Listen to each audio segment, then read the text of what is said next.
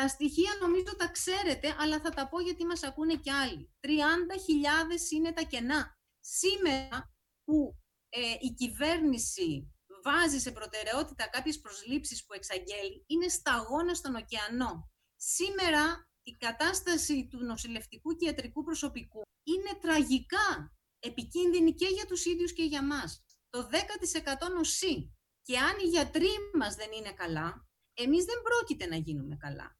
Είτε αρρωστήσουμε από τον κορονοϊό, είτε όχι, γιατί δικαίωμα στη ζωή και στη θεραπεία έχουν όλοι οι νοσούντες. Και το κρίσιμο ζήτημα είναι να μην χάσει τη ζωή του κανένας που μπορεί να μην τη χάσει.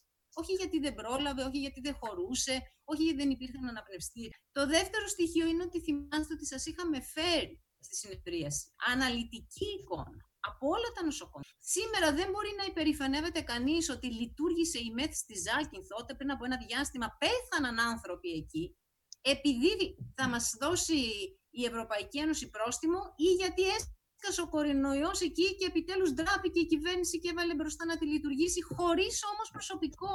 Με μεταφορά ενός γιατρού από άλλο νοσοκομείο, που θα εκπαιδεύσει άλλους ίσως εκεί. Αυτό λοιπόν που δεν ακούσαμε ούτε στην ενημέρωση είναι η απέτηση από την περιφέρεια για την ενίσχυση του ιατρικού και νοσηλευτικού προσωπικού.